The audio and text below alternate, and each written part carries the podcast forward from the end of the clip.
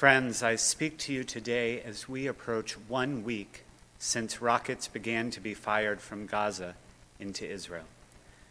Like so many of you, I have watched and read the news with pain and sadness, trending toward hopelessness as prospects of peace in a land I love seem to be moving farther and farther from reality.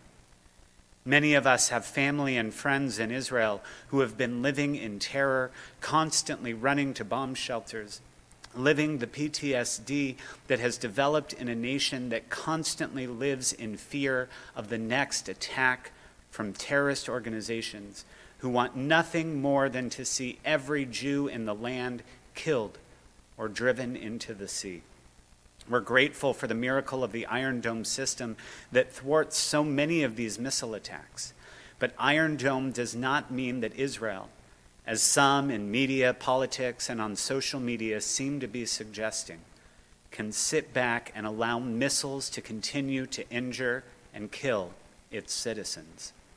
While Hamas launches random rockets with the sole goal of killing as many as they possibly can, many of which have landed within Gaza, killing innocents, others of which have killed Israeli Arabs Hamas also claims to represent. The Israeli retaliation is strategic, targeting the places from which rockets are fired and the places where Hamas leaders and intelligence plan their attacks. Israel gives notification before bombing with the goal of preventing loss of innocent life as much as possible. And yet, even with those goals. We watch in pain and sadness as we grieve the tragedy, the tragedy of the death of innocent Palestinians. While I cannot imagine living the fear of those currently in bomb shelters in Ashkelon or Ashdod, none of us can fathom, none of us understand what it is like to live in Gaza. This, too, however, is more complex than many would like to have you believe. As I explained in my sermon Friday night, which I hope you'll listen to, as it explains my perspective on some of the events that led up to the beginning of this horror that we're all now witnessing.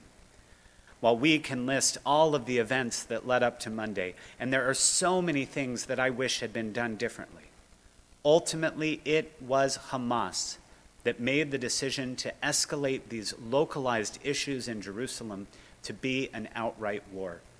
Hamas was fearful of the normalization of Israel with several Arab nations in the Abraham Accords, and perhaps even more so at the prospect of an Arab party that recognizes Israel's existence, that wants to work with Israel in joining a coalition with a new prime minister. Peace is not good for a terrorist organization. But even more disturbing is the fact that Hamas has learned that the more Palestinians are killed, the more sympathy they receive from the world around them.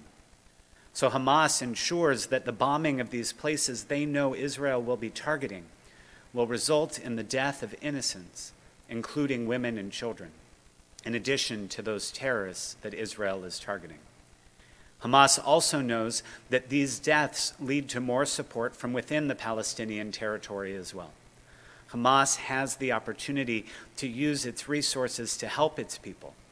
But as is clearest in this past week, rather than using funds to purchase resources for Gazans, Hamas has purchased missiles. And rather than using concrete to build bomb shelters to keep its residents safe in an inevitable strike, they've built tunnels to protect those weapons and their militants instead. Hamas is getting exactly what they want.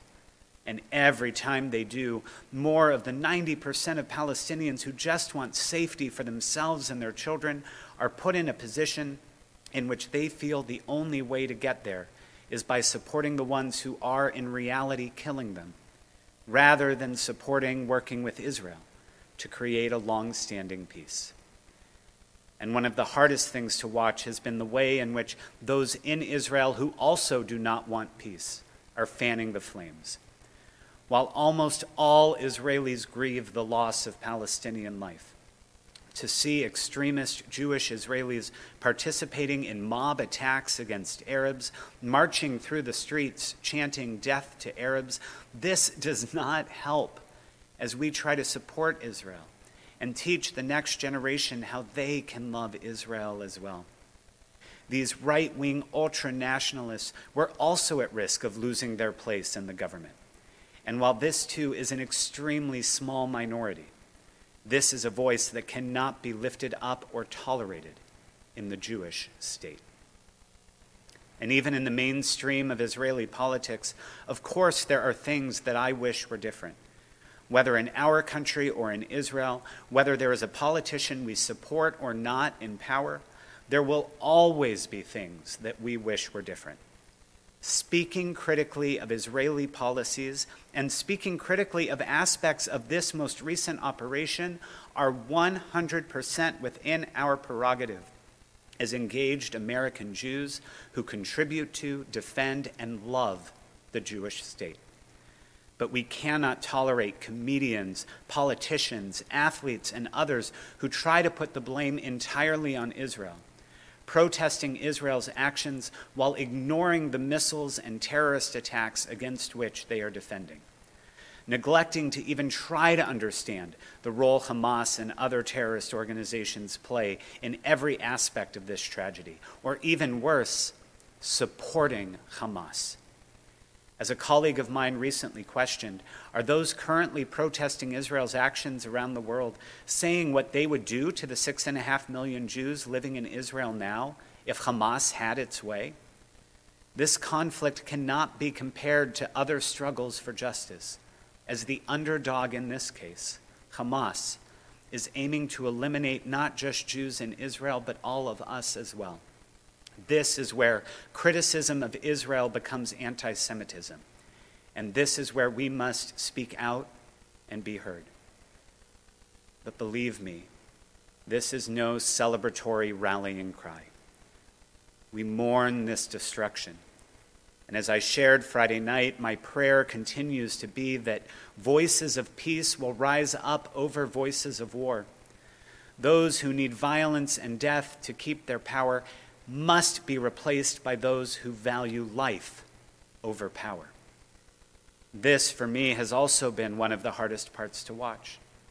Because I remember as a high school student in the 90s seeing so many programs for Israeli Jews and Palestinians to get to know each other, to learn from each other, to disagree productively with each other as leaders of these programs, we're attempting to pave the way for a new generation who could once and for all solve this conflict. But the Second Intifada, beginning after the failed Camp David Accords at the end of 2000, and then September 11th, made those efforts history rather than future. These voices have to be the ones that are given power again.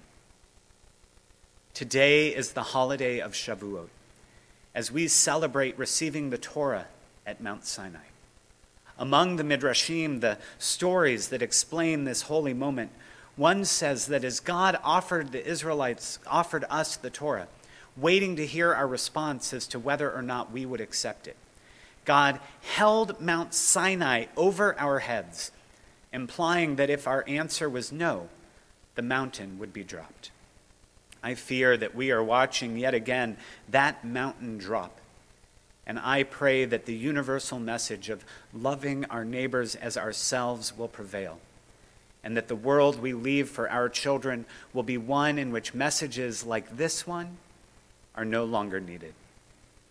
But for now, unfortunately, this conversation will continue.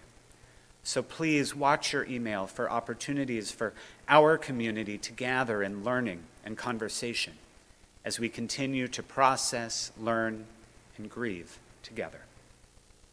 Avinu Shebashamayim Tzur Yisrael V'Goalo Barech et Medinat Yisrael Reshit Tzmichat Geulatenu Our God, protector and redeemer of Israel, bless the state of Israel which marks the dawning of hope for all who seek peace.